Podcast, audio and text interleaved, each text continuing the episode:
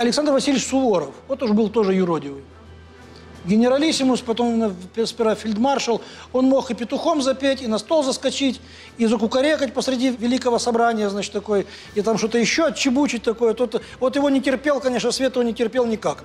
Он такое вытворял, как бы, значит, что его гнали все подальше в деревню, в ссылку куда-нибудь, или на фронт, воевать побыстрее. Или иди воюй, или иди с глаз долой. Вот, вот еще был юродивый, да. Александр Васильевич Суворов. Наверное, еще были. Но вообще все великие люди немножко юродивые.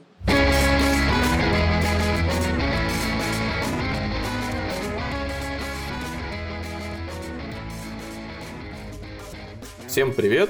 Это подкаст «Деньги», «Джоули» и «Драконы». Здравствуйте. Здравствуйте, Никита. Здравствуйте, Алан.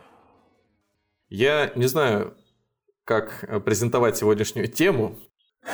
Я, признаться, и сам не очень понимаю, о чем мы будем говорить, потому что это очень, очень сложная тема для меня и глубокая. Но, тем не менее, э, я постараюсь поговорить с нашими слушателями и с тобой о том, что я об этом понял. А, мы сегодня будем говорить о таком феномене, как юродивые, которые, в общем-то, в России и, извините за пафос, на Руси считаются с каких-то древних времен. Я сегодня буду говорить какими-то э, старомодными речевыми оборотами, наверное, и э, применять словечки всякие. Уже вот пошло на Руси, и, наверное, будет э, справедливым сказать испокон веку. В общем, давно Отлично. уже да, давно уже существует какое-то особое уважение, какой-то особый пиетет перед Э, такими э, людьми, которых называют юродивыми. Подожди, Но... подожди, подожди, где, где вот такое уважение существует? Имеется в виду перед, перед всякими, условно говоря, странненькими, убогими, какими-то э, не, не то чтобы глупыми, вот в буквальном смысле слова, сумасшедшими, а вот такими э, страдальцами, которые немножко повредились в рассудке и все прочее. А, мне кажется, что э, вот такое ощущение, вернее как, мне кажется, что вот такое отношение, опять же, в, в умах большинства людей складывается, что это в прошлом они такие были классные.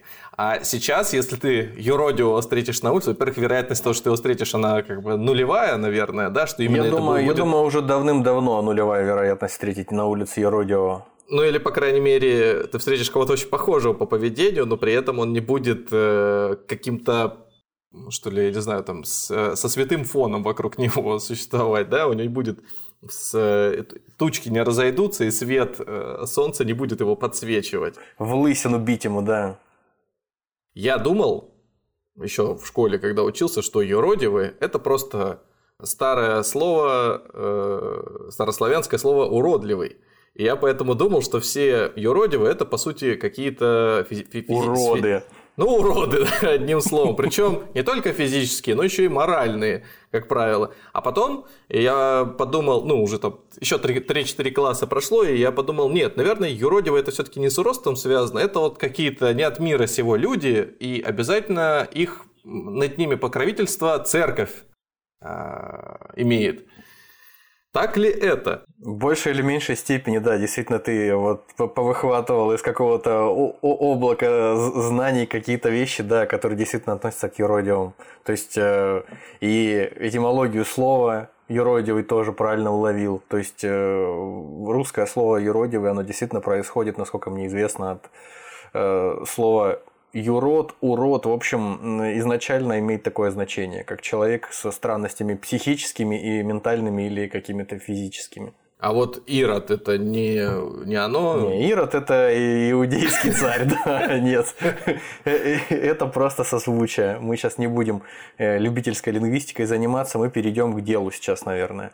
Да. Э, в общем, почему, собственно говоря, задумал э, об этом рассказать я? Потому что оказалось, я не знал, например, как человек невежественный, я не знал, что, да, собственно, до того момента, пока готовиться начал, что собор Василия Блаженного, который является фактически визитной карточкой Российской Федерации, когда речь заходит о каких-то клише, стереотипах, ну, то есть, допустим, там самый простой пример в кино, э, в каких-то мультфильмах, в кино, обычно западных, э, от Симпсонов, документального кино, исторического кино до Блейда буквально. То есть э, обязательно Ну, Красную площадь не каждый поймет, не каждый увидит, не каждый разберется, что это Красная площадь.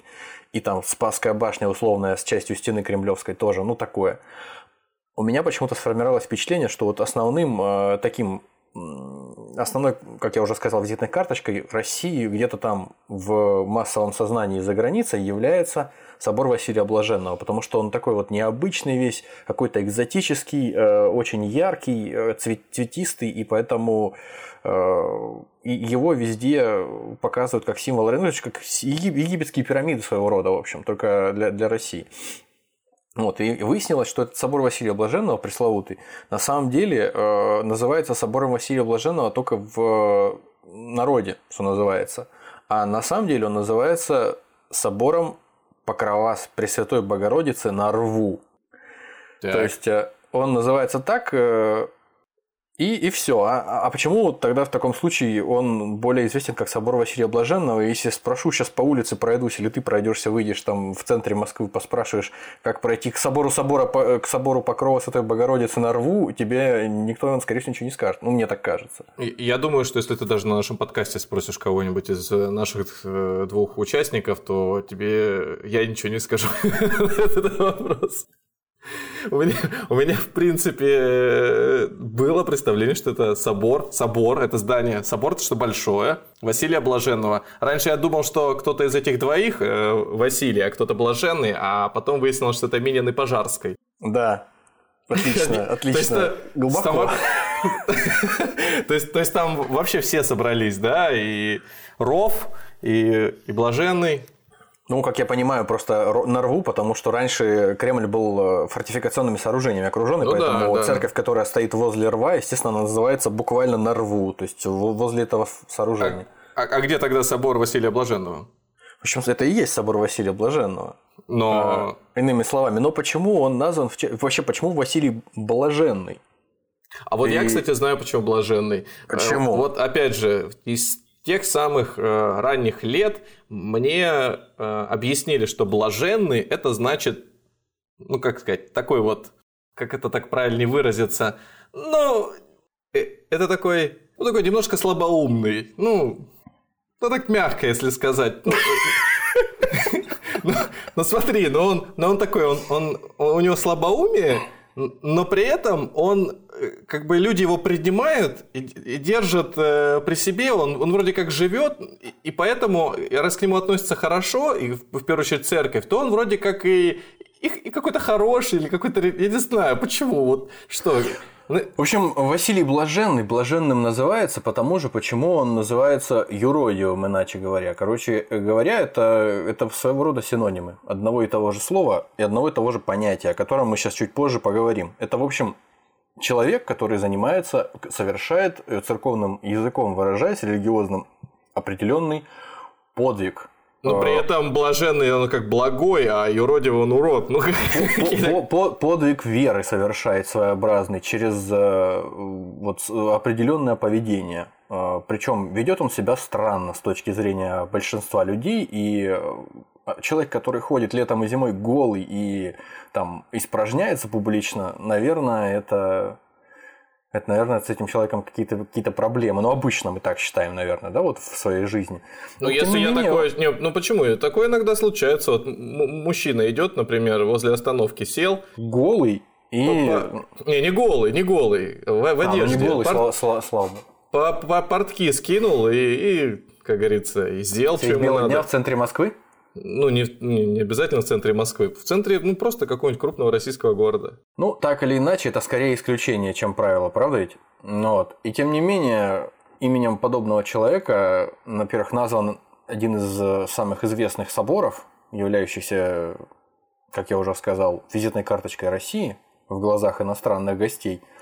И плюс к тому, э, плюс к тому, что еще? Плюс к тому, Василий, он мало того, что блаженный, он еще и канонизирован как святой за что-то. Мы узнаем за что. И плюс к тому еще, ну, собственно, мы, несмотря на то, что мы с нашим соведущим э, достаточно спокойно относимся к религии, то есть э, достаточно холодно, э, при этом мы не можем избежать того, что мы выросли и сформировались в определенной культурной среде, то есть которая не может э, перестать в моменте быть зависимой от э, единомоментно от э, какой-то православной христианской составляющей. То есть всякие литературные источники, всякие языковые вещи, внутри которых мы росли, они на нас накладывают определенные не то что ограничения, они вносят коррективы в наше мировосприятие. То есть я к чему это все? К тому, что существуют э, крупные церковные праздники, о которых даже если мы ничего не знаем, мы все равно о них слышали, и они как-то на слуху у нас. Вот есть праздник Покрова Святой Богородицы. Или Покров, иными словами. И вот этот праздник, как выясняется, он тоже появился, ну, то есть один из э, важнейших праздников, в общем, в русской православной церкви, он появился тоже благодаря юродивому.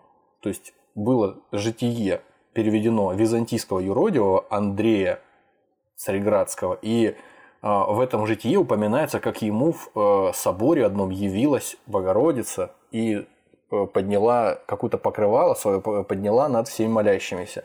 Ну вот, и снизошла благодать. То есть, когда это прочли здесь в России, на Руси, подумали, что это очень круто, и решили, что в честь этого события знаменательного мы устроим праздник и будем праздновать его по, по всей... Надо отметить это дело, да. Да, будем праздновать его по всему сначала Владимирскому княжеству, а потом уже дальше через какое-то время распространилось это все дело и на всю Русь. Короче говоря, э, как видно, что-то в этом есть, в этом юродстве, в этих юродивых, что они вот такое вот э, довольно значительное э, извиняюсь так за тавтологию заранее, довольно серьезное значение имеют в нашей культуре и в нашей истории. Ну, то есть, по крайней мере, на определенном этапе и в определенной сфере жизни.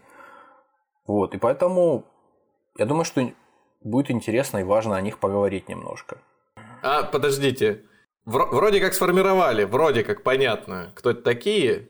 Ну, собственно говоря, э, да, я думаю, более-менее сформулировали. С чего мы начнем? Юродство. Юродивый, мы поняли приблизительно, к кому хотя бы обращаться, да, к каким людям, каким-то персоналиям. Что такое юродство вообще?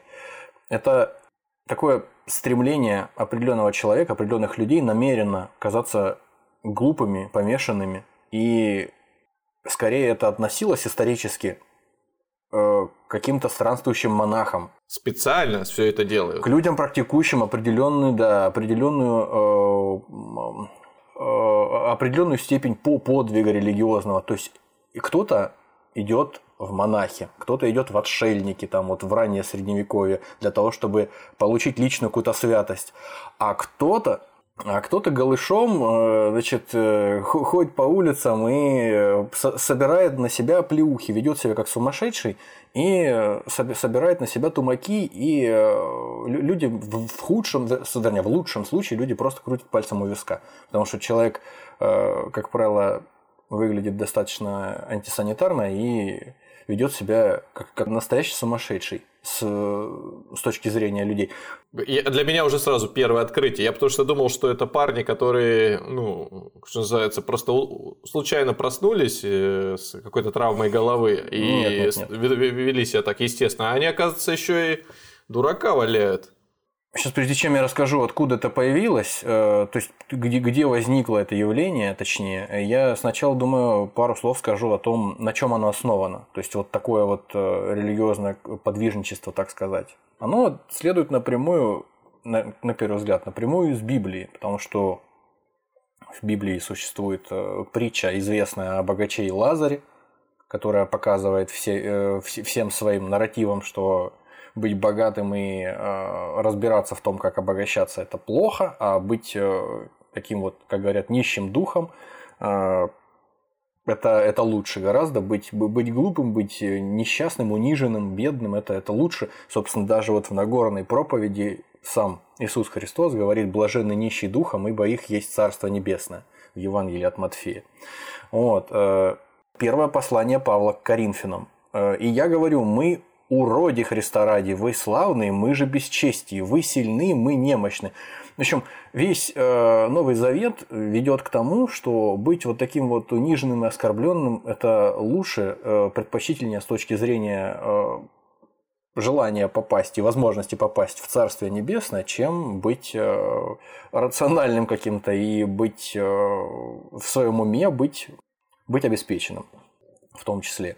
Сейчас, прежде чем сказать, откуда, откуда появились первые люди, которые стали поступать вот так, как э, вот уже оговоренный нами Василий Блаженный и вот тот самый Андрей Цареградский, мы, собственно, прям совсем далеко уйдем в исторические прототипы, потому что христианство православное, византийское, оно и вообще восточное, оно не только коренится в иудаизме, и кроме него оно еще и неизбежно, поскольку оно в Греции развивалось фактически, в Византийской империи, оно не, не избежало античного влияния, античных философов и вообще культурного какого-то влияния античного. Поэтому нельзя не сказать, что предшественниками юродивых были некоторые философы, э, достаточно древние, античные, как, например, киники и небезызвестный Диоген, Диоген Синопский, IV век до нашей эры, между прочим. Тоже парень ходил голышом, публично ел, публично испражнялся и публично, пардон, мастурбировал, то есть на площадях. Э, и, соответственно, это, естественно, не сводилось э, только к этому его поведению. Он проповедовал такую радикальную, э, радикальную свободу от условностей и таким образом, собственно, всех вводил в ужас просто окружающих. Это какой год? Это четвертый век до нашей эры. А это вот две с половиной тысячи лет назад. А вот четвертый век э, до нашей эры не было такого, что человек с подобными, э, скажем так, выкрутасами появляется на улице и получает сразу копьем э, в грудь? Ну, слушай, это образованные люди, это города, государства, демократии, все дела, поэтому, извините, ну, человек вот так вот себя ведет, и что ж теперь делать? Хотите сказать, что все на это смотрели и не били не, его ну, даже? Все, все, все в ужасе, конечно, были местами от этого, но ничего страшного не происходило. То есть того, что испытывали на себе вот юродивые в дальнейшем, Диоген не испытывал. И всякие выходки Диогена, как то жизнь э, на улицах в повалку там в какой-то бочке или разгуливание – днем с фонарем в поисках настоящего человека и все остальное. То есть это тоже очень экстравагантные вещи, которые напоминают поведение в дальнейшем юродивых. А, кроме того, еще раньше, в шестом веке до нашей эры, был некий такой салон, небезызвестный, афинский законодатель.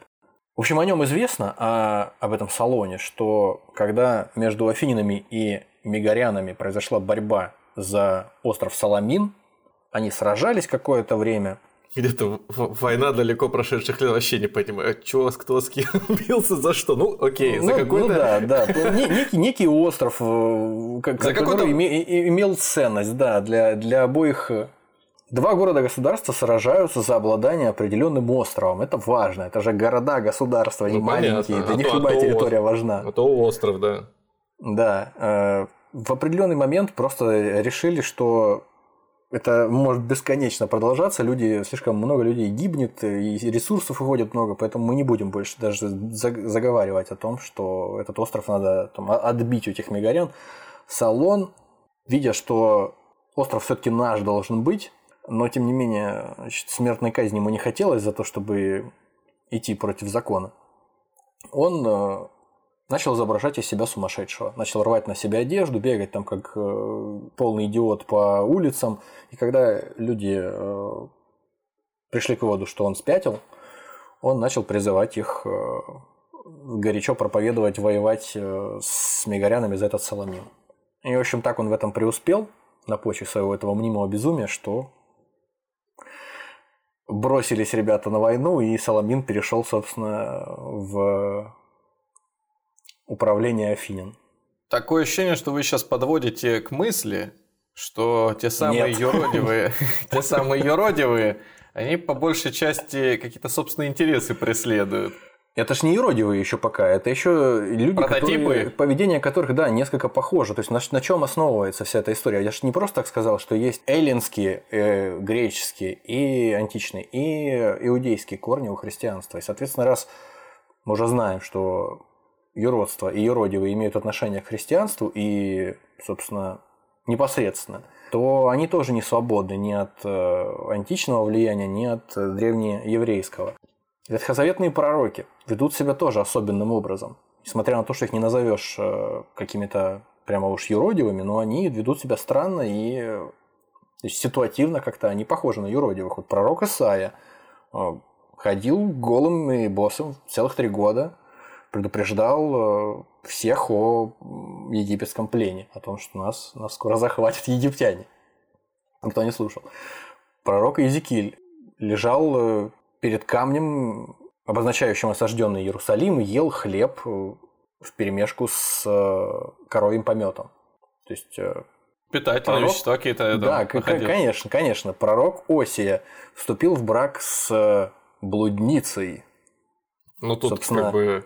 Ну, то есть это символизировало тот факт, что Израиль больше не верен Господу. И все были в шоке. Вот. То есть э, определенным образом эти пророки через вот эти вот дикие какие-то с точки зрения древнееврейской общины поступки, они пытались привлечь общественное внимание к каким-то, опять же, общественно значимым событиям. А вот, э, не знаю, знаете ли вы, нет, а, а если появляется человек, который себя не специально так ведет, а ну, вот он просто, вот, не знаю, ударили Хороший вопрос, лапу, хороший би... вопрос. Вот, дубиной по голове, и он поехал чуть-чуть, и вот начал и, и пиво Хороший пить вопрос. с коровым пометом. А потом Мы на коровом помете и, и женился еще. Конечно, мы к этому подойдем, да. Хорошо. Более того, я сейчас пойду против всяких правил. Сам Спаситель Иисус Христос в какой-то степени тоже выглядит как юродивый, потому что так, так. он, аккуратно, он очень, аккурат, очень аккуратно сейчас. Он, очень аккуратно. Да, надо было дисклеймер в начале нашего выпуска сделать, что мы не ставим своей целью оскорбить чьи-то религиозные чувства. Мы просто рассказываем о том, что этом... узнали из различных источников, без выражения собственного мнения какого-то. Мы тут пока записываемся, я уже 10 правок внес, что надо вырезать. В общем, в каком смысле я это сказал? В том смысле, что Бог превращается, ну то есть воплощается в человека, то есть он уже себя унижает фактически. Потому что человек страдает, болеет, есть хочет, пить хочет, э, нужно ему чем-то накрывать, э, покрывать свое тело, чтобы не мерзнуть и прятаться от жары, э, испражняться и все остальное. И в том числе, кроме всего прочего, он еще терпит от своих религиозных и идеологических противников всякие проблемы и в конце концов известным образом мученической смертью умирает. То есть это все выглядит очень похожим на то, о чем мы будем сегодня говорить, и уже, уже фактически говорим, на юродство. Когда же все-таки появилось то, о чем мы говорим, это юродство ваше пресловутое юродивое. Как я понимаю, когда в Римской империи христианство стало на самом деле уже религией государственной, когда уже перестали происходить гонения на христиан, когда церковь появилась государственная, как государственный институт, и все вроде как устаканилось, стало, стало все мило и хорошо, живут себе, э, веруют все в э, единого Бога, ну, формально, естественно, там все было гораздо сложнее в моменте, там, во времена Константина Великого, но, по крайней мере, уже никто христиан не отдает львам в, в какие-нибудь праздники государственные для того, чтобы развлекать народ. Некоторым людям это, в общем-то, не нравилось, потому что церковь срастается с государством, было и уже какое-то было надрыва, уже святости было и нет, а люди, которые стремятся к тому, чтобы буквально соблюдать заповеди, буквально соблюдать то, что в Писании, в священном у нас значится, их определенное количество всегда существовало. И эти люди, которых это не устраивает ситуация, они, чтобы уйти от мира, чтобы уйти от э, с их точки зрения как-то дискредитирующей себя церкви, они отправляются буквально из городов в пустыне, отправляются, особенно это было распространено на востоке империи, там в Сирии, в Палестине, на северо-востоке Египта. Там именно возникает монашество. Там возникает особенно строгое соблюдение предписаний э, монашеских всевозможных, аскетических норм, э, строгий пост, строгое там воздержание от э, каких-то удовольствий, строжайшие молитвенные какие-то состояния, бесконечные истязания плоти. Все это там.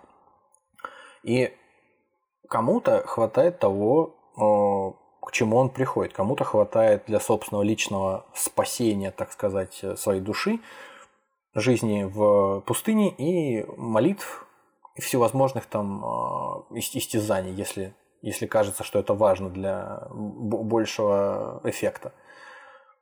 А кому-то нет, кому-то кажется, что, ну, то есть в этот момент э, какие-то люди вокруг вот таких вот особенно э, усердствующих отцов пустынников собираются в группы и появляются первые монашеские общины, первые монастыри. Это где-то вот в четвертом-пятом веке нашей эры происходить начинает. И в этих монастырях вот, собственно, впервые начинает появляться, зарождаться вот истоки того, о чем мы сегодня говорим. О чем, собственно, речь. Э, в монастырях очень тяжелая жизнь, люди на это сознательно идут, э, ежедневная работа, скудное питание, молитвы. Э, так плюс к этому некоторые люди начинают думать, что нужно еще и как-то усложнить себе задачу, потому что когда нас много собирается таких, Слишком, слишком легко живется, надо... Слишком легко, и возможно, что Всевышний подумает, что мы недостойны все равно, мы недостойны спасения. Так что на, на, надо как-то усложнять себе задачу, да, и в, моно, в монастырях это происходило не только в IV-V веке, это и в дальнейшем происходило то же самое, в тех же самых монастырях, только уже там через тысячу лет фактически уже и в России это происходило, и в том же Египте. Некоторые монахи и монахини начинали э, уходить в какой-то своего рода религиозный отрыв в этом смысле, начинали строжайше повиноваться всем э, распоряжениям своего руководства, старших монахов, буквально выполнять всякие их распоряжения, особенно когда это э, речь идет о молодых каких-то послушниках, которые только пришли в монастырь. То есть это своего рода такая некая дедовщина. То есть, причем она осознанная, ее осознают и те, кто дают эти распоряжения, всякие тяжелые, тяжелую работу, грязную выполнять, и тот, кто приходит. То есть он с радостью, по идее, это должен выполнять, потому что он таким образом приближается к святости на миг. Еще, еще, еще и ближе, ближе, ближе. Вот. Постепенно это доходит уже до какого-то апофеоза. Люди начинают вести себя в монастырях, некоторые, по крайней мере, начинают вести себя странным образом, начинают э, блажить, начинают из себя действительно э, тронувшихся рассудком иногда изображать, чтобы собственные братья в монастыре начали уже относиться с пренебрежением. В более позднее время я уже не буду сейчас вспоминать, позже к этому вернемся. А вот, допустим, есть в, в Египте случай IV века преподобная Исидора, которая, в общем-то, повторяет какую-то историю Золушки, которая жила в монастыре при кухне, выполняла самые грязные работы, и при, при, подвергалась всевозможным поруганиям и унижениям от своих сестер, но в результате, в результате своего она добилась. Э, святость ей э, была обеспечена. Что, ее в котел кинули? Ну нет, почему? Ну, то есть после смерти ее причислили к лику святых, по крайней мере. Ну, вот. А и, и... заслуга в чем? Что она а да, просто много... когда где-то в, в этом суть, собственно, юродства, мы к этому тоже подходим. Суть в том, чтобы изображать из себя человека э, немножко странного, чтобы выполнять тяжелую работу, чтобы выполнять такую вот э, роль э, какой-то груши для битья, люди ведь не знают, на самом деле ты сумасшедший, или на самом деле ты вот такой странный, или на самом ли деле ты нарушаешь какие-то предписания монастырские или с умыслом, а когда ты умираешь, Простите, а, а вот узнают. Это, а, вот это вот э, титул э, святого тебе вручали, наверное, же не сразу, а спустя несколько сотен конечно, лет, да? Конечно, есть, конечно, на, на, Находили эту историю, думали, вот, вот это вот образец э, самопожертвования, да? Я, вот, боюсь, что, я боюсь, что я должен оговориться. Э, скорее всего, у этого выпуска будет продолжение. На 99% у этого выпуска будет продолжение, во-первых. А во-вторых, это надо было действительно сказать в самом начале. Я думаю, что в этом вот текущем нашем разговоре мы затронем явление юродства и персоналии вот самих юродивых в таком контексте, знаете, в каком-то в нейтральном, в нейтральном контексте. Нейтрально, а во второй части вот. что? И, и, и, и будем говорить об этом явлении так, как оно преподносится в житиях святых, э, то есть просто вот буквально в лоб, как есть. В то время как во второй части мы попробуем поговорить об этом явлении со скептической точки зрения. Скептической то есть, точки зрения. То есть мне да. сейчас э, коней своих попридержать. Да нет, почему? Э, я говорю в первую очередь о себе. То есть я попытаюсь э, бо- более скептически подойти, то есть э, вот как-то с двух сторон взглянуть на, на эту историю, на эту проблему. Ну а как получится, посмотрим. Я к чему? Вот спросил, когда их, там, прич- как это называется? Причисляли к лику при- святых, канонизировали. Да, ну, то есть есть некая история, поваренка, Церковная, девушки. конечно, история. Да, она там работала, всю грязную работу, как ты говоришь, выполняла, сама бралась, накидывалась даже на все эти вещи, которые, казалось бы, может быть, там людям и не нравится делать. А зачем об этом писать? То есть в летописях э, упомянули эту историю, что была такая девушка, она настолько что произвела впечатление на всех вокруг, что А там они история, нужно- ну просто если про каждого конкретного такого э, святого бу- будущего рассказывать, это будет просто на тысячи часов разговор. Ну ладно, хорошо, вот об Исидоре мы скажем сейчас, что- Не-не-не-не, не, нет, не, не, не, не об этом. Я говорю о том, что зачем о таких людях вообще писать. Ну вот, вот ходит мужик по А потому, что, улице. а потому что в этой истории есть э, продолжение, там есть э, А. святой человек, который приходит, потому что ему э, Всевышний сказал в определенный момент на его вопрос. То есть он, он там сидел в пустыне, где-то молился, дошел до определенного уровня просветления и спросил Господа, а что, Господи, есть ли на земле еще люди такие же замечательные, как я, такие же святые? И ему сказали, да, есть вот э, в таком-то монастыре, вот э, иди и, и найди. Это прям целый жанр такой вот этой, как говорят, э, агеографической литературы. А география – это э, такая наука, которая описывает жития святых фактически. То есть агеографически это относящийся к житиям святых. Мы будем использовать этот термин в дальнейшем. Вот, э, собственно говоря, узнает этот человек свыше, что в определенном монастыре есть э, человек, который не менее, чем он, заслуживает святости, называться святым. И он отправляется к этим монахиням, а, с- ему, собственно, говорит э, голос свыше, что ты узнаешь эту монахиню, у нее будет корона на голове. Ну, это вот буквально история Золушки, с другой стороны.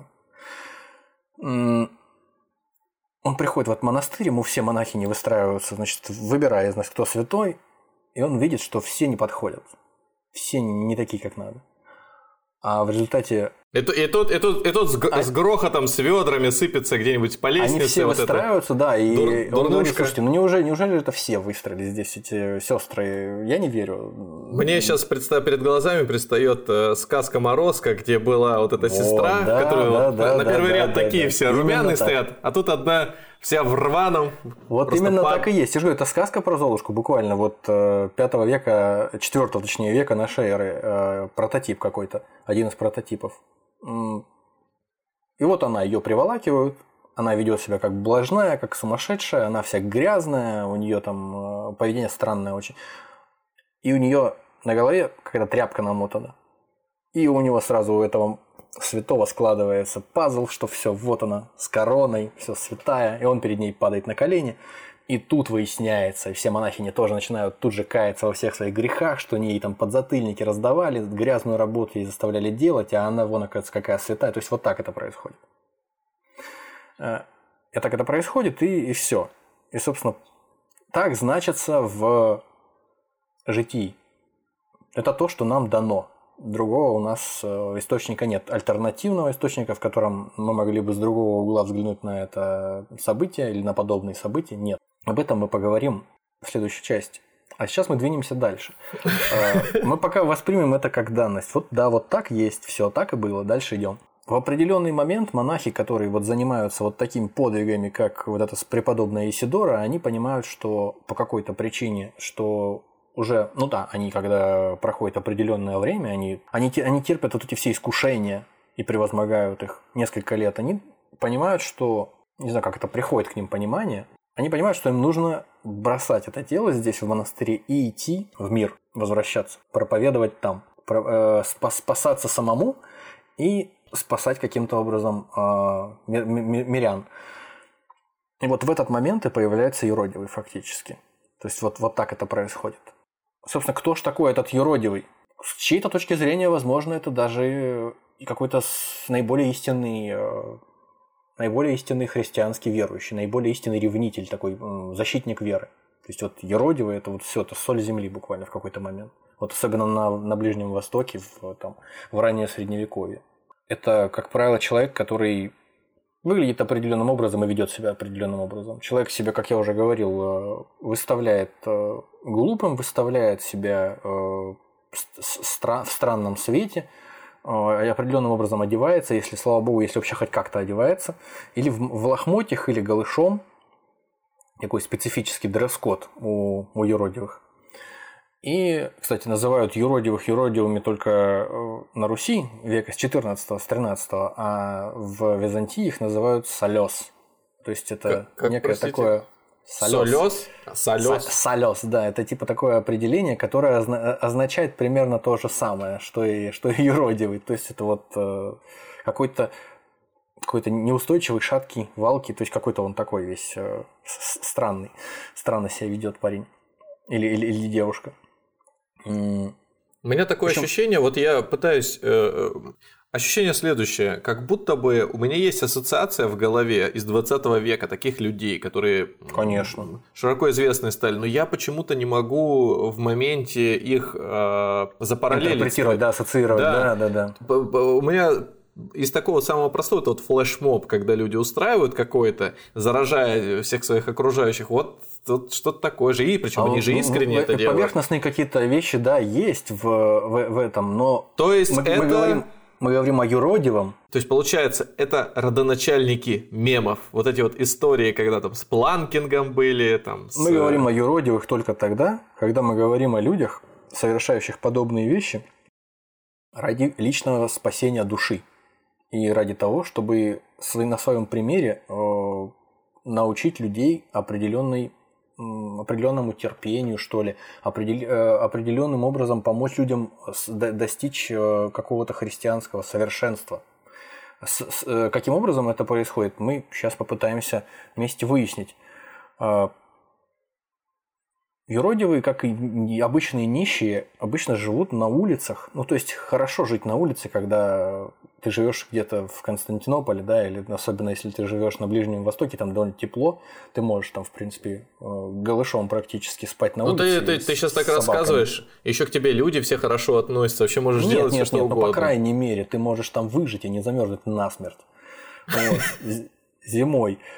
Как правило, это вот люди, которые живут э, на улице вместе с собаками спят, э, они претерпевают всевозможные унижения э, сознательно, как я уже говорил, от людей. И это одиночки, которые э, никогда, опять же, все, что я рассказываю, это я рассказываю исключительно истории, написанные в житиях святых. То есть это сложно интерпретировать с какой-то параллельной точки зрения, то есть с другого угла зрения. И именно поэтому мы решили что будет и вторая часть нашего разговора. Эти люди, они, кроме того, что не следят за собой, как правило, запускают, э, запускают себя, выглядят заросшими, отращивают волосы, ногти, не моют себя, разрывают на себе одежду и беснуются всячески.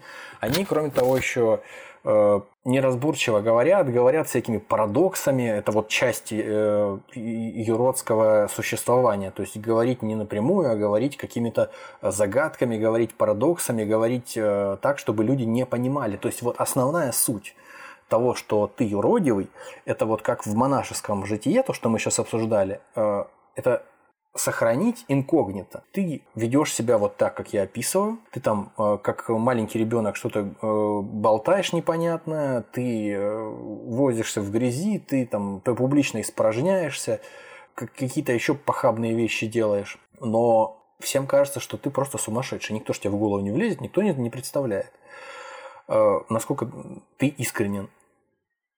И в определенный момент, когда ты умираешь, люди понимают, а понимают они не просто так, а потому что у любого юродивого, скорее всего, есть некий человек, которому он единственному все доверяет свою тайну. Тайну, заключающуюся в том, что днем юродивый ведет себя вот именно так, там ест мясо в пост э, прилюдно, э, хватает за всякие разные места публичных женщин, изображает, что ему это все важно и нужно, а на самом деле он бесстрастен. А по ночам он молится, замаливает грехи и переживает э, страдальческие вот эти вот все вещи, которые ему приходится претерпевать для того, чтобы э, достичь эффекта, достичь святости, достичь личного спасения. И то есть, когда человек умирает, по закону жанра, опять же, житийного этого, он должен иметь какого-то конфидента, который передаст людям весть о том, что на самом деле этот человек не, не был сумасшедшим, на самом деле этот человек особенным образом вел себя с умыслом, скажем так. И тогда люди начинают интерпретировать все его поступки иначе, то, что он говорил, то, как он себя вел, потому что обычно лю- любая история с Еродивым сопряжена с тем, что он пророчествует и предупреждает людей о всяких событиях опасных и предостерегает их от поступков тоже, которые могут привести к тоже каким-то вещам э, нелицеприятным. А если это какой-то, ну, условно говоря, правитель, а вот у меня кузен такой есть, который любит придуриваться и заниматься всякой ерундой. И я в конце свидетельствую, говорю, что да на самом деле он это специально делает, от духа своего крепкого и веру в Господа. И мне все верят. Ну, это, это, это не так работает. Это не так работает. В том-то, в том-то вся и суть, в том-то вся и сложность распознать юродивого в человеке э, вот в раннем средневековье где-нибудь. Когда у тебя есть несколько вариантов развития событий. У тебя есть вариант простейший. Человек действительно сумасшедший. А, то есть вы Таким- хотите сказать, что когда появилась инквизиция, как-то количество юродивых и святых резко пошло на, это, на Нет, убыль? нет, нет. Святые святыми, юродивые юродивыми. На Востоке были святые э, юродивые, а на Западе, то есть в католической э, традиции, этого явления практически не существовало. Всё В силу ряда причин. А католичество в себя вобрало э, восточных святых? В 1054 году произошел церковный раскол, после которого мы разделяем католиков и православных. А до этого момента то, о чем мы говорим, это происходит, это, да, это происходит до того, как произошел церковный раскол, вселенский, так сказать. Вот те святые, о которых мы сейчас говорим, они все еще, как говорят, общехристианские святые. Вот. Просто, просто в, в западном христианстве это явление, оно какими-то ничтожными моментами существует, ну, какими-то определенными примерами, что-то под- под- под- подходит под определение юродства. Но, как правило, это именно в Восточной Римской империи, то есть в Византийской империи, а в дальнейшем э, на Руси это происходит, и больше, больше всего подобных э, персоналей от, отмечено именно вот в какой-то литературе житийной, именно здесь, в, в этом регионе, то есть в православной церкви. Как я уже говорил, очень, очень сложно выявить, является человек действительно юродивым или нет. То есть, если у кого-то вообще стояла такая задача в раннем средневековье, в Византии, где больше всего было юродивых. То есть, потому что у тебя есть несколько вариантов э, развития событий. Ты просто вот обычный человек, ты живешь, там ходишь в церковь, э, работаешь, там у тебя, не знаю, лавочка какая-нибудь там хлебная, булочная. Вот. И такой человек появляется в городе. Как правило, опять же, по закону жанра, этот человек появляется откуда-то.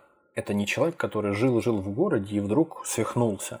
Хотя такое тоже бывает. Но, как правило, насколько мне известно, это люди, которые откуда-то приходят. То есть человек уходит, есть такое э, целое направление, когда человек уходит куда-то, ну, направление в э, такой типа поджанр в по- подобного рода историях, когда человек уходит куда-то в монастырь, потом оттуда возвращается, вот, или там уходит, убегает со свадьбы, продает все, разбрасывает все свое имущество, собирает милостыню где-то там за 3-9 земель, а потом уже весь изможденный возвращается в свою собственную семью, родители его не узнают, он до старости там у них до смерти живет э, приживалый, и на смертном одре уже он к себе зовет кого-то из унижавших его вот эти вот несколько лет его родителей, и они узнают какое-то Евангелие, которое они подарили своему сыну, и они понимают, что это он. И вот в этот момент а, они его пытаются значит, компенсировать все, что, что не додали ему, а он говорит, нет, я, я, я умираю, э, и похороните меня за плинтусом. И все. В общем, бывают, бывают и такие истории. Самое главное остаться э, и сложно, с одной стороны, ты, со- ты совмещаешь, не, сочетаешь несочетаемое, если ты юродствуешь. С одной стороны, ты хочешь спасти свою собственную душу через посредство вот этого вот сокрытого э, какого-то подвига, самоуничижения, самоунижения. А с другой стороны, ты хочешь помочь обществу, то есть люди, которые тебя бьют, которые над тобой издеваются, как над дурачком, как правило, какие-нибудь дети там над тебя камнями бросаются, как правило, часто это там описывается именно так. Некоторые взрослые. Да, да, или там телегой тебя кто-то переехал, предположим. Вот. Ты за них за всех молишься, ты спасения за них э, молишь у Господа. То есть ты как бы своим поведением специально провоцируешь Ты, их ты на вот своим поведением, с одной стороны, их провоцируешь, а когда ты вводишь их во грех, фактически, Ты эти грехи еще сам а, Э, ты- замаливаешь. Ты, ты еще замаливаешь их грехи. В общем, очень удобно. Как-то так получается. Такая с- с- э, би- как-то вечный двигатель по производству благодати. С- э, сам на себе зацикленный и, в общем, с большим про- профитом работающий. Ну, не, не- непростое определение, с одной стороны, очень комплексное получается. Очень сложно. И причем такое впечатление, что ты пытаешься описать э, постоянно меняющийся какой-то ну, какой-то Да. кл- кл- клок чего-то. Итак, я думаю, мы забуксовали на месте с определениями и с описанием того, как выглядят юродивые и что входит в не- необходимый э, список их качеств. Я думаю, что на- нам интересно было бы и нашим слушателям, возможно, я надеюсь, будет не безинтересно, услышать о каких-то конкретных примерах уже. Э, Ну, тем, кто и- досидел до этого момента, да. да, тем, кто т- досидел. троим Конкретных мы- примерах и- известных юродивых, да. Есть два юродивых, которые фактически почитаются, и которые почитаются не только в в Византии, то есть почитались в Византии, но которые перекочевали э, и стали почитаться также неизменно и на Руси в дальнейшем. Это Симеон Эмесский и Андрей Цареградский. Первый жил в V веке нашей эры, а второй в IX веке нашей эры. С разночтениями небольшими. Или в VI и в X. Ну, вот А плюс-минус. Се- Се- Симеон Немецкий это тот, который, собственно, на столб забрался и там лет 30 Не, прожил, не, это да? не Семен Столпник. Есть, коро- короче говоря, да, ты уже, по-моему, заговаривал об этом, может быть, мы это вырезали уже, но не, не, не важно. Я, я напомню, да, себе, что есть э, разные типы э, аскетического монашеского или какого-то религиозного подвига в христианстве. То есть ты можешь быть монахом, э, ты можешь спасать свою жизнь, в св- свою душу, точнее, ты можешь спасать в индивидуальном э, подвиге отшельническом. Ты можешь быть юродивым, и ты можешь отдельно еще, у тебя существует такая опция, ты можешь стать так называемым столпником. То есть есть э, специально построенные для этого сооружения, где ты поднимаешься, и на открытой площадке небольшой, открытой всем ветрам, ты годами порой буквально молишься и э, принимаешь немного пищи, которую тебе там при- присылают, поднимают тебя на какой-нибудь корзине, молишься за весь мир, за себя. Но это Симеон другой. Это вот как раз юродивый. А, Очень экстравагантные, конечно, личности, что один, что другой, поведение у них, конечно, уди- удивительно совершенно. Если вот э, человеку не знакомому с какой-то с какими-то этими историями, о которых мы уже рассказываем, и вообще с догматикой, с какой-то э, христианской, вот об этом рассказать, но он действительно примет их за сумасшедших, больше ни за кого.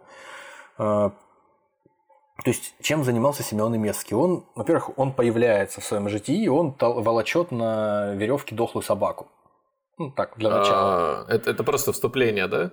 Да, он волочет на веревке дохлую собаку, и вот он там то хромает, то бежит в припрыжку, как мальчик, то ползает на ягодицах, как будто собака, у которой глисты, то э, подставляет подножки каким-то бегущим людям по улицам. Ну, естественно, это все происходит в центре города, это должно происходить как, Как некое это, за- за- представление. Заставка нового сериала от HBO. Да, да, действительно. Подобным образом, в общем, он изобличает каким-то образом по- пороки общества. То есть люди должны интерпретировать его поступки, как я уже говорил, определенным образом и понимать, что на самом деле это происходит не просто так, а вот с умыслом. А кто не понимает, тот в дальнейшем э, поймет. Кто... Мы сейчас не будем, да, Ну, то есть да, полу- не будем называть иродиевыми вот всех подряд, давай. То есть полу- полу- получается, что вот он себя так ведет, и судя из того, что ты сказал ранее, должен найтись человек, который скажет, вы знаете, а в этом что-то есть. В этом что-то есть. Вы просто, вот реагируя так на этого человека, вы тем самым Возможно, а, он... Нет, возможно... как по- обнажаете по свои большинству- грехи. по по большинству житийной литературы он открыт будет кем-то, то есть он будет ночью молиться где-то, замаливать вот эти свои дневные грехи, а кто-то это увидит, и он расскажет ему, этому человеку, что на самом деле все вот так. Этот человек будет хранить это все дело под страхом страшных проклятий, будет хранить это все в инкогнито до самой смерти Юродивого. Через 400 лет Андрей Цареградский, непосредственно тот юродивый, о котором мы уже говорили в начале, благодаря которому в России появился э, церковный праздник Покрова, Богородицы. Э, занимался чем-то, тем же самым пил из луж, воровал на базаре фрукты, бывал за это бит нещадно. Вот. Э, Семен Имецкий тоже бывал бит нещадно за всякое. Ну, то, о чем я говорил, да. Прикидывался пьяным, это сейчас Андрей Цареградский уже, прикидывался пьяным и вырывал еду у посетителей трактиров, которые тоже ему там, соответственно, не спасибо за это говорили. Подобно своему идейному предшественнику Диогену Синопскому, справлял публично все свои естественные надобности. И это интересно, потому что чем это провокационно? Потому что, собственно, дело происходит в восточном мире, но все-таки в империи римской, хотя в Восточной Римской империи. И там есть публичные туалеты. И поэтому людям, которые на это смотрят, им это особенно дико, потому что ну, вот он, публичный туалет, казалось бы. Все знают. Иди. Нет. Вот здесь это сделано. Здесь, здесь удобнее. То есть, а, а, Пометил идейный, мое. А, идейный продолжатель в дальнейшем тут, этого подвига Василий Блаженный, тот же самый, он публично не испражнялся на самом-то деле. Я если даже это сказал, то забудьте об этом раньше. Он публично не испражнялся именно потому, что этим никого и не проймешь. У нас нет никаких туалетов до 18 века. Публичных туалетов, насколько мне известно, не было, и поэтому все так делали просто. Что-то ты просто делаешь то же самое, что и все делают. Бояре всякие там дворяне, купцы, все, все, все испражняются на улице, где-нибудь там за, за дворами. То есть э, вели себя эти известнейшие э, святые отцы вот таким вот образом. Отечественные представители этого направления аскетического появились не раньше XI века в житиях. По факту э, Э, сравнивая жития с какими-то параллельными источниками, с э, тем, что говорили приезжие, приезжие путешественники из-за границы в своих там отчетах, можно сказать, что по-настоящему это явление появилось где-то в веке в 15 То есть 15-16 век, э, это вот прямо при Иване Грозном, это вот пик, пик популярности до конца 16 века. Так вот, если по житиям судить, то существовало несколько юродивых известных и на Руси. Среди них вот Прокопий Устюжский, например. Он вообще из, э, из-за границы, вот немец приехал из-за границы, увидел в Новгороде роскошные эти церкви христианские, влюбился в них. Он вообще сразу. не звучит, как будто бы он из-за границы приехал. Прокопий. А вот, да, вот, да, вот так вот. Его потом стали считать и, он и, как его, будто бы из Устюга приехал. Он, не великого? Из, он из он, да. Ну, суть просто в том, что он приехал из-за границы и крестился Пион. в православие. А. И весь свой подвиг юродства совершал уже в Устюге. Это было в XIV веке. То есть он из, э, Прокоп, Прокопием стал, не был Прокопием. Он стал. Возможно, он был какой-то Прокофий или что-нибудь такое. То есть, ну, он именно стал истово верующим и принял этот юр, юродский образ жизни именно в, в, в русском царстве. Приехал в русское царство, понял, так вот как можно жить. Стал юродивым. Он, он, он, он роздал все, он был богатый человек, из богатой семьи, он раздал все свои деньги, и все, вот он дальше уже жил просто, как и подобает настоящему юродивому предсказывал всякие стихийные бедствия, какой-то метеоритный дождь буквально предсказывал, э, а никто не поверил. А он произошел. Вот, то есть э, вся, всякие безумные, э, безумные вещи и удивительные. Василий Блаженный, непосредственно о ком все. Ну, наконец, наконец-то. Василий Блаженный. Василий Блаженный э, совершал удивительные вещи всякие. Наряду с тем, что в самой юности он работал учеником сапожника, к нему пришел человек сапоги заказать. А Василий понял сразу, что человек завтра умирает. Просто вот завтра умрет этот человек, а человек задает вопрос, что там, что, как мне сделать, как мне вот сапожки сшить, чтобы еще там годиков 10 в них проходить и не заглядывать. И парень начинает хохотать, заливаться. А тот говорит, что, в чем дело? Он, не-не-не, все в порядке. А мужик на завтра умер. В общем, вот такие, такая история. И Подожди, а можно на... чуть... А сапожник начал после этого побаиваться парня, потому что что-то он, что-то он знает, видимо, какие-то у него есть особые силы. Вот, но это судя по житию святого юродивого. Вот. И в дальнейшем он действительно он ушел оттуда и стал из этого м, опасного кажется- бизнеса сапожного. Мне кажется, вот если не только я, а кто-нибудь еще добрался до этого момента нашего подкаста, это вопрос, который можно встретить где-то, сколько там сейчас, на 500 тысяч в «Кто хочет стать миллионером». Типа, какой профессией был Василий Блаженный? Я прям, вот у меня вообще не было, какой сапожник? Я вот пытался, знаешь, как будто бы отвечаю на этот вопрос сам, накидать, что плотник, да, Иисус, значит, так, так сапожник. Ну, какие сапоги-то в те время лапти плели, потом там раз, э, кто там, рыбак, Ну, ага, есть что-то. Бог с ним, бог с ним, с сапожником. В общем, э, у него были всякие интересные вещи, которые связаны с его жизнью, э, как то. Он бросал камнями в дома, в которых, как известно было всем, жили люди исключительно праведные. И целовал стены тех домов, в которых, наоборот, жили негодяи, общеизвестные. И почему? А потому, что те дома, в которые он бросался камнями, оттуда бесы все наружу лезли и свисали по краям, по углам дома, потому что слишком праведные люди там жили внутри. И он этих бесов, значит, камешками подсшибал. Вот так вот. В то время как в домах людей не таких святых, или в каких-нибудь вертепах, там, я не знаю, в каких-то кабаках, там все творилось неизвестно что, кверх дном переворачивалось внутри. Ангелы не могли туда попасть, и снаружи сидели и плакали. И он целовал фактически этих ангелов. Но как это выглядело со стороны, конечно, надо себе представить. Ну, я себе представляю, сейчас человек по деревне идет и какой-нибудь... э, Не по деревне, а по Москве. в- ворота какого-нибудь цыганского наркобарона. Да, да, да, да. Выцеловывает, да. А бабка, которая одинокая живет, там, с покосившейся избой, камнями закидывает. Ну, не знаю. Еще интереснее был там случай. Я как будто байки какие-то армейские рассказываю. Еще интереснее был случай. Ну, вот ты как свидетель рассказываешь. Пришел человек, который э, попросился в ученики к нему. Хотя, как правило, юродивый работает один. Подожди, а он же сам был учеником. Нет, нет, в ученики, когда он уже юродивым э, стал. А. То есть я хочу, как знаешь, как в монастырь человек приходит, хочу стать монахом, так и здесь. Я пришел, э, хочу подвиг юродства тоже повторить за тобой, тоже хочу святым стать, тоже хочу себе свою душу спасти. Он ему говорит, первое задание, отправляйся к определенным воротам, варварские, по-моему, называются ворота, если не ошибаюсь, Кремля. Там не суть важно, на каких воротах висит икона чудотворная Богоматери. Ну, точнее, висит эта икона, разбей ее камнем в клочья. Елки-палки. А в отличие от э, византийцев, иконы почитались на Руси гораздо серьезнее, гораздо сильнее. Это было просто вот такая дилемма. То ли сделать то, что тебя требует твой духовный наставник, то ли разбить свет, э, Простите, вот э, в связи с э, обострением этой ситуации сейчас э, в России, я не знаю, если сейчас слушают люди в 2030 каком-то году этот подкаст, возможно, это сейчас не будет, когда вы слушаете, не актуально, но у нас в 2021 году подобные действия привели бы к тому, что вас бы посадили за решетку. Возможно, Вероятно, да. на, на долгий срок. И э, вот э, с- в связи с этим вопрос. Кто определил, что он святой и может себе позволять такие вольности? Не торопите события. Парень не решился разбить икону. И, собственно, Василий Блаженный сказал, я так и знал.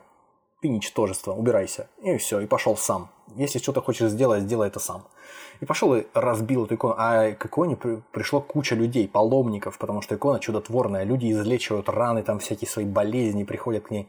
А он пришел и, и на глазах всего народа просто камнем в нее запулил и разбил эту икону. Ну, естественно, народ оборачивается и начинает его бить сильно. А он в перерывах между тумаками поднимается там как-то и из последних сил уже им говорит, вы посмотрите на икону-то. Народ к иконе подбегает, а там под слоем краски, значит, где икона нарисована, сама образ чудотворный, под ней дьявольская харя. Вот так вот, да?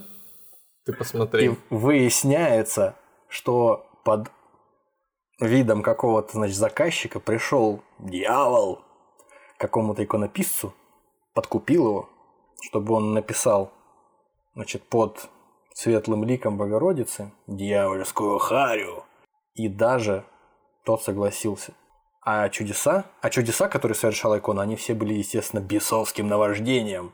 И, соответственно, недобитого Василия отпустили. Сказали, хорошо, Да, да, да, да, да. Я думаю, что и сейчас бы, кстати, отпустили. Вот если бы вот так вот все было бы, нашли бы под черта там какого-то Да. нарисованного. Да, действительно так. Действительно так.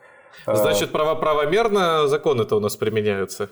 Икона называется Адописная, если кому интересно. Вот эта икона, на которой вот такая вот ситуация присутствует. Такие иконы называются Адописными. Неизвестно, существуют они или существовали хоть когда-нибудь, но у Лескова, например, встречается в одном из произведений.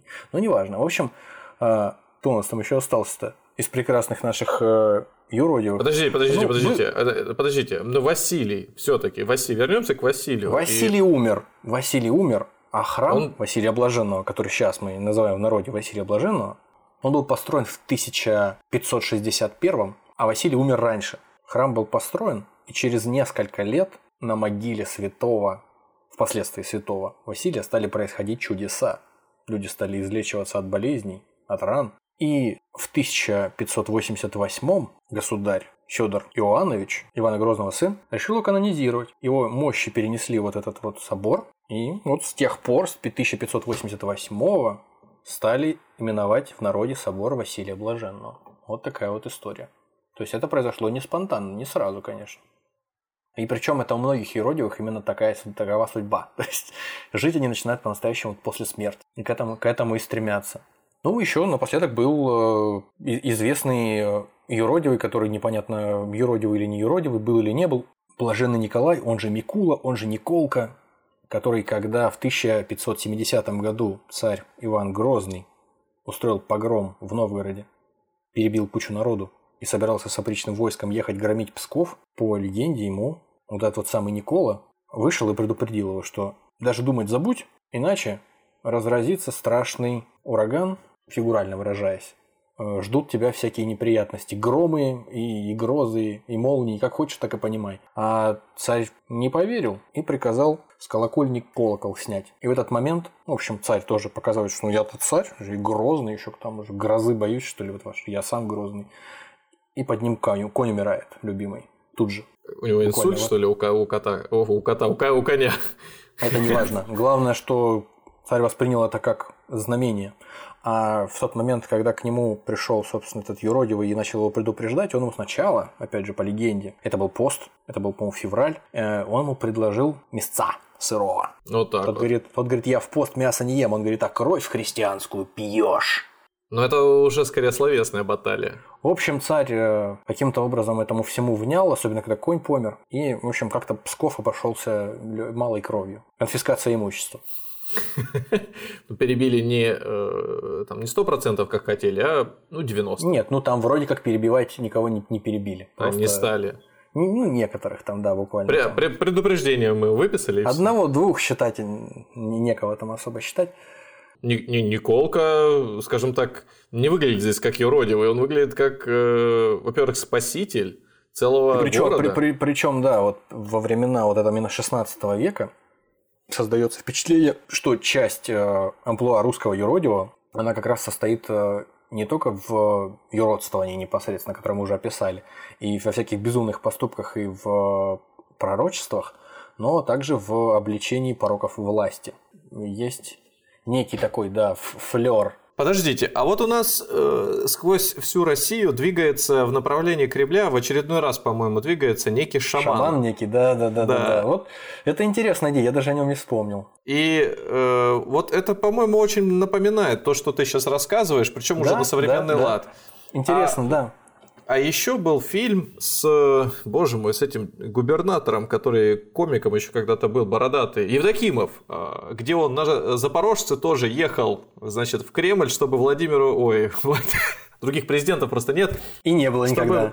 чтобы Борис Николаевичу значит, предъявить за то, что живут они плохо. Вот это что тоже вот такой образ, правильно? Ну, в какой-то, в каком-то смысле отчасти что-то похожее, конечно, есть.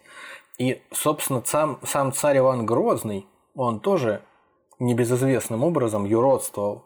То есть, в чем состоит суть юродства для меня? В том, что ты переворачиваешь значение своего положения с ног на голову. Ты внутри святой, а снаружи ты сумасшедший, дикий богохульник, все что угодно, то есть э, только не святой. А тут тоже царь, с одной стороны, избранник э, не, даже не народный, а божий помазанник. И начинаешь вести себя, унижаться определенным образом. То есть он, когда э, были у него там истории, когда он перед, людьми некими унижался, а потом, э, когда переставал этим заниматься, он их просто убивал. То есть, или писал письма как, каким-то людям, э, а, называя себя Ивашкой там, или Парфением юродивым. Парфений означает девственный, невинный. То есть, ну, с Парфенов означает э, на, на русский Неви, язык. Невинный. невинный, да. Да. Сколько всего нового мы сегодня но, узнаем. Но, но, при, но при этом, при этом несмотря, э, несмотря ни на что, все-таки прислушивался. Хотя, хотя и сам вот какие-то какие странные вещи вытворял, больше приличествующие юродивому. И это было страшно. Точно так же, как и на юродивого. Ты смотришь и не знаешь, что он вытворит в следующий раз. Это страшно. То есть некий, э, некая связь с этим есть. Вот между царем, между э, высшей властью, между юродивым и между шутовством каким-то, каким-то вот таким э, непонятным, непонятной клоунадой. Но при этом есть тут и нечто страшное, потому что тот же вот э, был такой Прокопий Вятский в 17 веке. Вот о нем пишет, хотел сказать, летопись, о нем пишет житие, что это был человек, который, когда были в церкви хозяева дома, он зашел в дом, и там на печке лежал младенец новорожденный какой-то, он его просто спихнул рукой, младенец упал и умер, ну, разбился. Вот, и каким-то образом к этому Прокопию никаких претензий не предъявили, пришли начали младенца отпевать. А он всех выгнал из комнаты и какие-то пассы произвел там, очевидно, с этим младенцем, что воскресил его. Но при этом вот святой человек, который убивает людей для того, чтобы их потом воскрешать, ну это это почище, чем Робин Гуд, который забирает деньги у богатых и отдает их бедным. Я такого еще не слышал. А он прям кого угодно. Ну, слушай, убить младенца это, по-моему, почище, чем убить кого угодно. Он, он серийный воскрешатель был? Ну, одного точно. Или ты думаешь, оступился просто человек? Ну, надо, давайте, значит, позовем всех. Тут, тут так сгоряча я бы не стал э, делать выводы, надо разобраться в подробностях. Да, согласен, согласен убил младенца, воскресил, теперь святой. Слушай, ну вот когда ты рассказал мне про этого Николку, вот Николка пока мой фаворит среди всех. Ну, который... причем, когда, причем, когда ты вот все это слышишь, непонятно, как отличить одного от другого, как отличить притворщика от э, действительно существующего юродивого. То есть это не, не абсолютно не, не очевидно. Статистика. Вот 100 э, человек, которые несут какую-то ересь, значит, их, та, их там не 100, их там не 100 и близко. Хотя вот путешественники рассказывают о том, когда вот приезжают средневек, средневековые эти путешественники или в раннее новое время, э, они действительно рассказывают о том, что вот таких вот людей каких-то странных, то есть на Руси, по крайней мере, их очень много, они всклокоченные волосы, все грязные, бегают по, по улицам. То есть это выглядит, знаешь, вот так, как будто бы вот ты какие-то сводки по, сводки по каналу Fox смотришь вот из Калифорнии, когда там эти бомжи живут э, по, по, по, по улицам из-за того, что их не держат в сумасшедших домах. Вот ты, наверное, можешь, когда смотришь эти сводки, немножко понять, что творится где-то в Византии или в Москве. Вот это как э, э, кастинг на шоу «Голос» или «Минута славы». То есть, вот ходят какие-то люди, которых вот должны признать. Вот, вот я же говорю, 100 человек идут, и среди них кто-то оказывается, например, прав по прогнозам своим. Ну, остальных всех, э, значит, алибардой по голове. Алибардой по голове мне нравится. Ну, то есть, в любом случае, эта история, она остается нераскрытой до самой смерти юродивого предполагаемого. И причем как люди должны э, становиться лучше из-за того, что они э, узнают после его смерти о его э, святой этой подспудной деятельности, сложно понять, потому что если бы человек, знаешь, там сначала вытворил что-то, как вот Диоген или как Салон, или как кто-то, о ком мы еще разговаривали, сначала что-то вытворил, а потом в дидактических каких-то, в педагогических целях, а потом люди это узнали тут же, сказали, а так ты вот зачем? Вот что имел в виду, что нам на самом деле нужно начать лучше относиться друг к другу. А здесь какой-то смысл чересчур отложенный этого всего перформанса. То есть не, не ну, абсолютно не...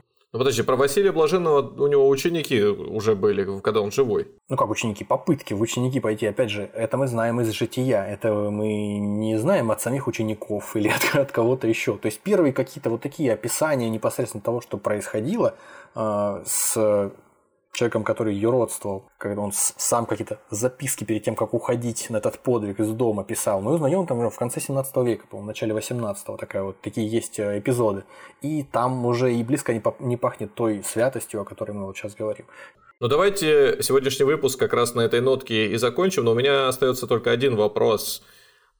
Мы говорим про юродивых и как-то знак равенства автоматически ставим к христианству. А у буддистов, у мусульман, а у саентологов на худой конец ну, среди католиков можно сразу назвать Франциска Осиского. 12 век – это вот человек, который орден францисканцев основал. Ну, подожди, это опять же христиане. Вот это вот... Но это, это католики.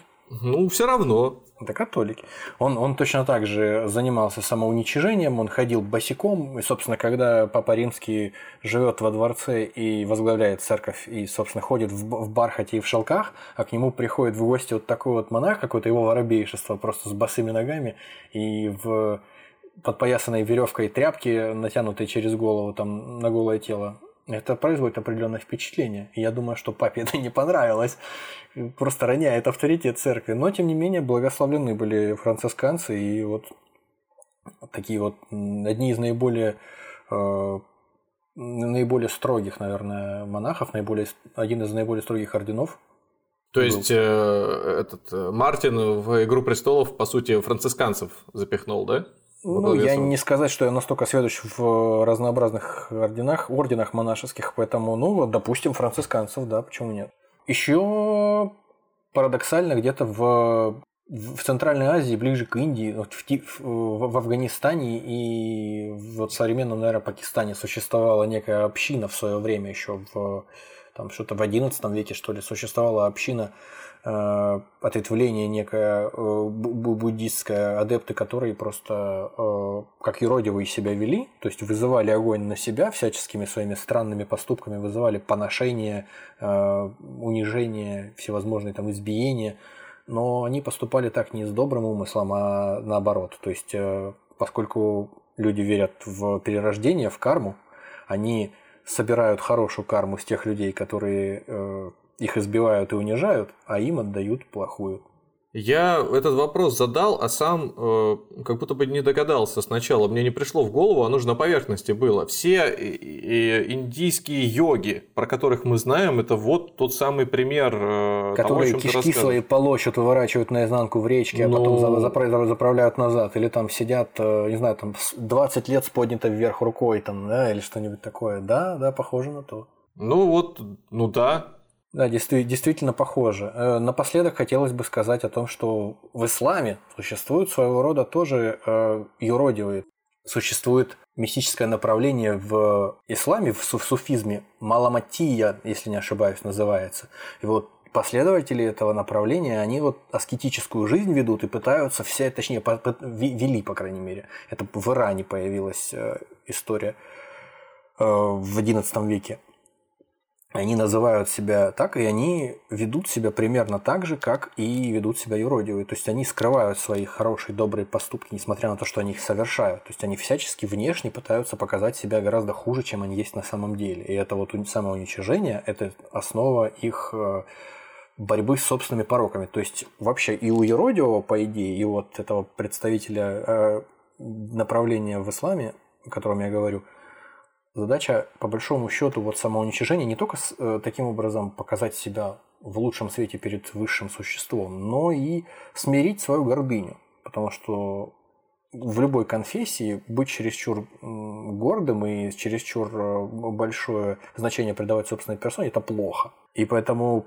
подобные, подобные э, попытки себя поставить, собственно, с небес на землю опустить, это, в общем, много где распространено. Допустим, вот есть история о том, что святой учитель из вот этого вот направления, из этой секты, скажем так, движется из пункта А в пункт Б, и его встречают, потому что знают, что святой человек идет. Он, как и многие, собственно, его коллеги из христианского мира, которые также себя вели в раннем средневековье, он, чтобы избежать вот этого вот общественного внимания, излишнего, неприятного для себя, и которое отстраняет его, отдаляет, наоборот, от святости, от э, высшей точки, к которой он движется, он начинает прилюдно мочиться, просто разворачивается, или там снимает с себя одежду, начинает ее при всех стирать, догола раздевается. И они сразу понимают, вышли из, из города, понимают сразу, о, да, отец свихнулся по дороге. И, и идут назад, все, расходимся, ребят. А ему это и надо, собственно, этого достичь. То есть, чтобы его не воспринимали как какой-то моральный ориентир, чтобы э, он сохранил, опять же, свое некое такое вот инкогнито до последнего. Так что да, ответ, короткий ответ на длинный вопрос. Это, пожалуй, да. И такого еще, в принципе, хватает у нас везде. И в, в массовой культуре. Я сразу вспоминаю вот Ларса фон Триера фильм «Идиоты», где люди сознательно симулируют сумасшествие, там слюни пускают в общественных местах и там ведут себя глупо для того, чтобы э, вот эту вот какую-то стигму социальную снять с э, сумасшествия. И, в общем, на этом более-менее весь фильм построен. Или вот э, то, как себя вел персонаж, я не знаю, может быть, я тут тоже преувеличиваю, слишком, слишком много пытаюсь объединить в одну кучу. Персонаж Саши Барона Коэна Борат. Ты когда на него смотришь, ты ощущаешь, или Барат, как правильно, ты ощущаешь примерно то же самое. То есть он, он ведет себя так, или вот Реутов ТВ, а, Огурцов, корреспондент, он тоже приходит, берет интервью у людей, и он ведет себя, задает такие вопросы и выглядит так, и ведет себя так, что люди его если не унижают, то относятся к нему с пренебрежением. Но на самом деле мы-то понимаем, мы-то уже как будто бы узнали, что человек святой, да, если можно такое сравнение проводить для кого-то. Мы знаем, что на самом деле все не так, а он играет в эту игру, человек в одном и в другом случае до последнего, приходит к определенным не, необычным, неожиданным выводам о природе человека, не побоюсь этого слова. Когда люди с ним разговаривают и выходят на откровенность на какую-то. То есть, э, если ну, скажем, верить э, той практике, которую ты сказал, спустя 70 лет, э, может быть, Огурцова и канонизируют? Я сомневаюсь, просто в определенный момент после церковного собора, по-моему, 1666 осудили в России, вообще канонизировать перестали э, еродивых, и, в общем, те, кто раньше еродствовали, это да, это святые, а вот те, кто сейчас это происходит, это лжеюродивые. То есть отличить юродивого от лжеюродивого, как известно, сложно, практически невозможно. И поэтому... А кто То есть последние юродивые, они все кончились, больше лавочка, не, не Лавочка быть. закрылась, лавочка Черт, закрылась, да? да. Блин. Вот. И на этом, я думаю, на, на этом, я думаю, нам стоит остановиться сейчас, потому что мы да. так уже, мы так уже всех замучили да, ну вы этим вопросом проанонси... никто все равно не добирается до этого момента, но в любом случае вы проанонсируете, что будет дальше, что будет, что ждет нас. Я постараюсь э, все-таки, может быть, все-таки покороче, чем сейчас получилось, несколько более скептически подойти к этому вопросу. Мы и так вроде как не слишком-то э, обожествляем это явление, о котором мы говорим, не слишком-то его идеализируем, но постараемся еще более скептически его осветить и подумать о том, что двигает людьми, которые э, двигало, по крайней мере, людьми, которые могли в это направление какого-то монашеского такого подвига или какого-то христианского подвига идти сознательно. И было ли это на самом деле самое главное? Потому что нам ведь известно по большей части все, о чем мы говорим, только из житий святых, которые написаны людьми, которые относятся, относились непосредственно к церкви. То есть некоторая ангажированность на лицо и некоторое отсутствие источников для проверки.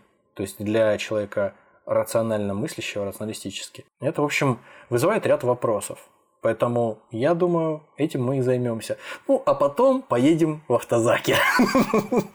Я думаю, что так как у нас выпуски с разницей в неделю выходят, мы второй выпуск прямо в автозаке и запишем. Ну, слушай, слава богу, что нам много не надо для записи выпуска, как известно, смартфоны и петличные микрофоны. Так что, в общем, я еще на всякий случай возьму с собой Powerbank. Нет, это знаешь, вот эти видео э, на телефон, снятые сотрудниками полиции, когда на коленях с наручниками сзади стоит мужик какой-то уже с э, синей харей. Я, честно говоря, э, не подумал, когда это сказал, и ничего такого не имел э, в виду. Поэтому прошу меня извинить. И, в общем... Да, да, да, да, да. А, а, а, а с нашей манерой этот ролик будет на 40 минут на телефон записан. Да, ми ми минимум. Минимум, да. Ну что, вот. тогда мы заканчиваем. Опять же, благодарим всех тех, кто добрался до этого момента. Слушайте нас там, где удобно. Apple подкасты. У нас вот появился на Apple подкастах еще такая подрубрика индекс ДДД. Там про инвестиции рассказываем. Может быть, потом отдельно его еще расшарим, пока не знаем, как это правильно сделать на других площадках. А, в Кастбоксе, а, в Google подкастах, в общем, на Яндекс Музыке, где только возможно, где вам комфортно. Спасибо. До свидания. Всего вам доброго.